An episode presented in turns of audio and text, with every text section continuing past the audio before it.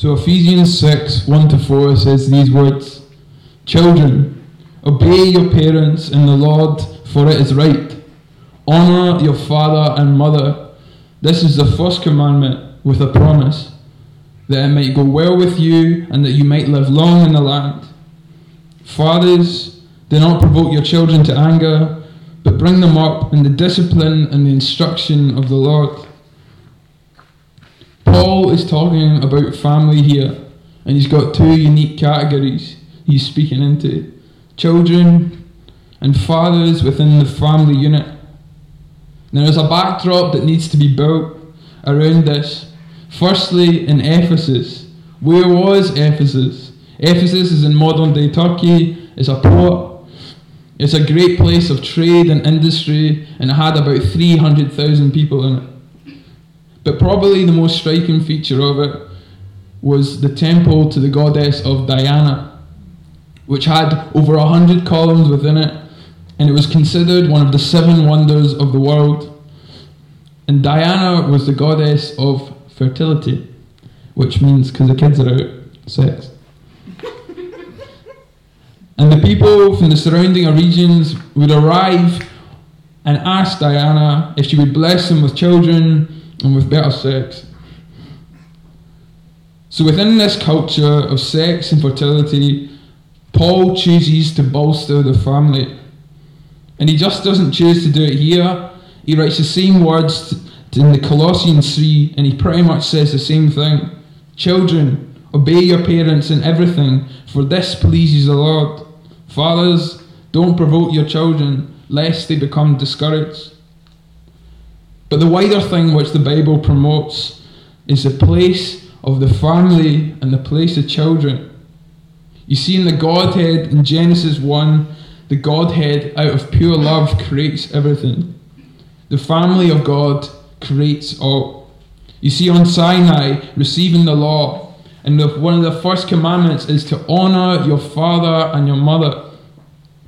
The very nature of God through Jesus is to find people on the peripherals and to ask them, do you want to join the family?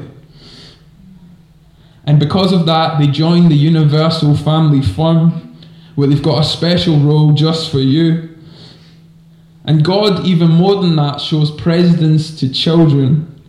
You see him in the words of the gospel saying, "Let the little children come, and do not forbid them, do not silence them, for such is the kingdom of heaven."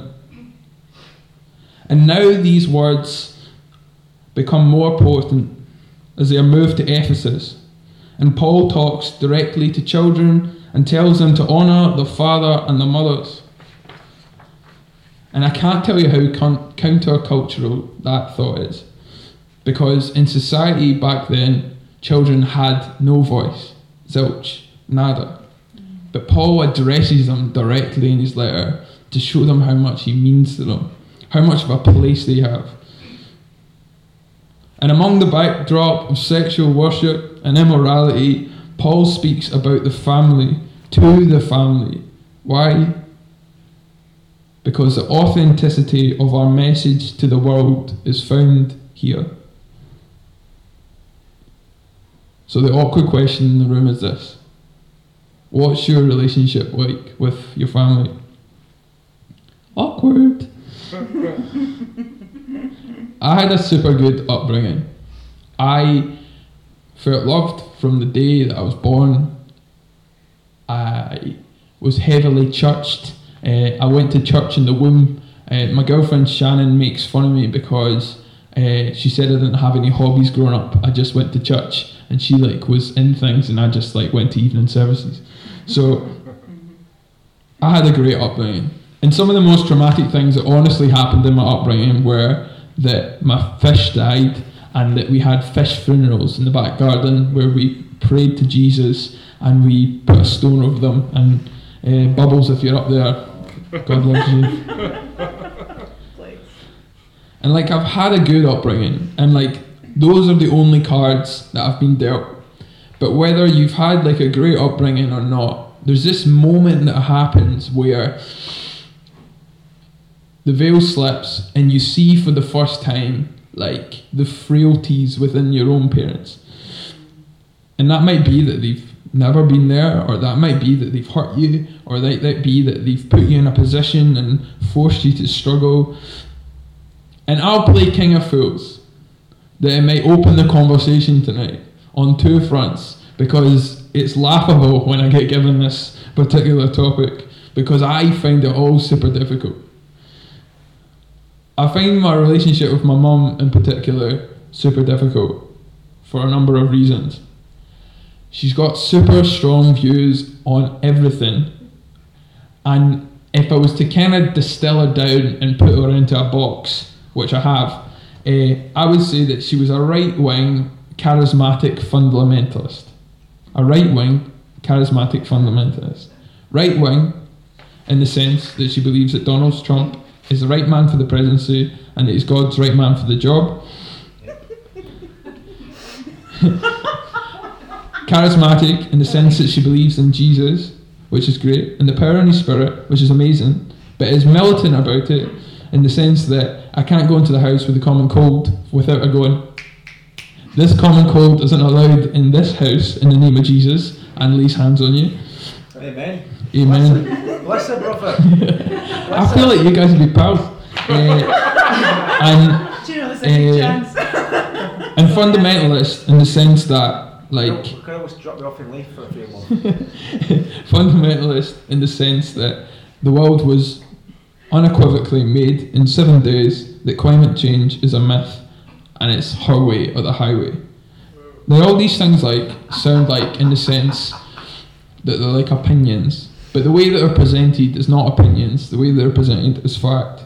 And I, like, as a youth worker, I strive and live for like conversation, like dialogue between people where they can sit down, level themselves, look eye to eye, and like explore the world together. But that doesn't ever has really felt like I've ever been able to do that with my mum. And because of that, like, the way that I've kind of coped with it is to glaze over, like, is in the sense to show a version of myself which is in some way inebriated, in some way not the real version of myself, to get by, because I don't really honour her. And you know what, right? I really didn't want to do this talk tonight, because I was quite happily dishonouring my mother, and but I've realised that I need to humble myself, and that I need to have conversations, and hard conversations, with her. Why? Because the authenticity of our message to the world is found in here. And I need to realise, I need to be honest about how I feel, and that I struggle to know what to say around her. And I need to know that I need to be able to tell her that honouring her isn't robbing her the opportunity to be a real person in my life, and for her to be my mum, and to, like, enter into the hard places together. Like, honouring her is not like taking cheap digs to my friends because it's funny that she believes this stuff. Like, honouring her is this deep level where I allow her some sort of privilege and space into my life because of who she is. And I have now aware that for the majority of my adult life, that is something that I've done. What would it be like for us to honour our family members and to re-enter the room with them? To pray for our family, to heal the wounds of the past, to do real life with them.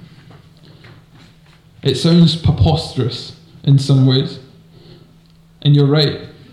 And imagine 2,000 years ago in Ephesus, to a backdrop in which we just spoke about. It must have seemed nuts. And you know what? It is. Because within our own humanity, when we get down to it, we think some of our family members have really blown it. And they no longer deserve it. I'm not honouring that bitch. How could I honour her? Not after they did that to me. There's no way. Not after they took all the money. Are you having a laugh? And I'm not asking us here to reopen unhealthy relationships. That's not good for anyone's mental health. I don't think that's of Jesus. I don't think Jesus would open us up to hurt. But what I'm asking them to do, and what I'm asking me to do, is how can we deny them the grace and honour that we so freely receive in Christ, and now judge that they no longer deserve it? Why honour the family? Because authenticity of our message is found here. There's this physical family which he speaks about, like we are blood related, like you are my child, I'm your son, you're my mother. Paul refers to that here, but Paul speaks in this context to a church, a body of people. And as Christians, we enter into two families. We have our own physical, genetic family, and then we have this great cosmic, divine family that's found in the church. So if we're to read the letter like this, it may go like that. Children of the church, obey your parents in the Lord, for it is right. Honour your fathers and your mothers, for this is the first commandment, that it may go well with you and you might live long in the land. Spiritual fathers, do not provoke your children to anger, but bring them up in discipline and instruction of the Lord. And this is where the second layer of the cake of honouring your father and mother and honouring your family gets even funnier, because I suck at this too.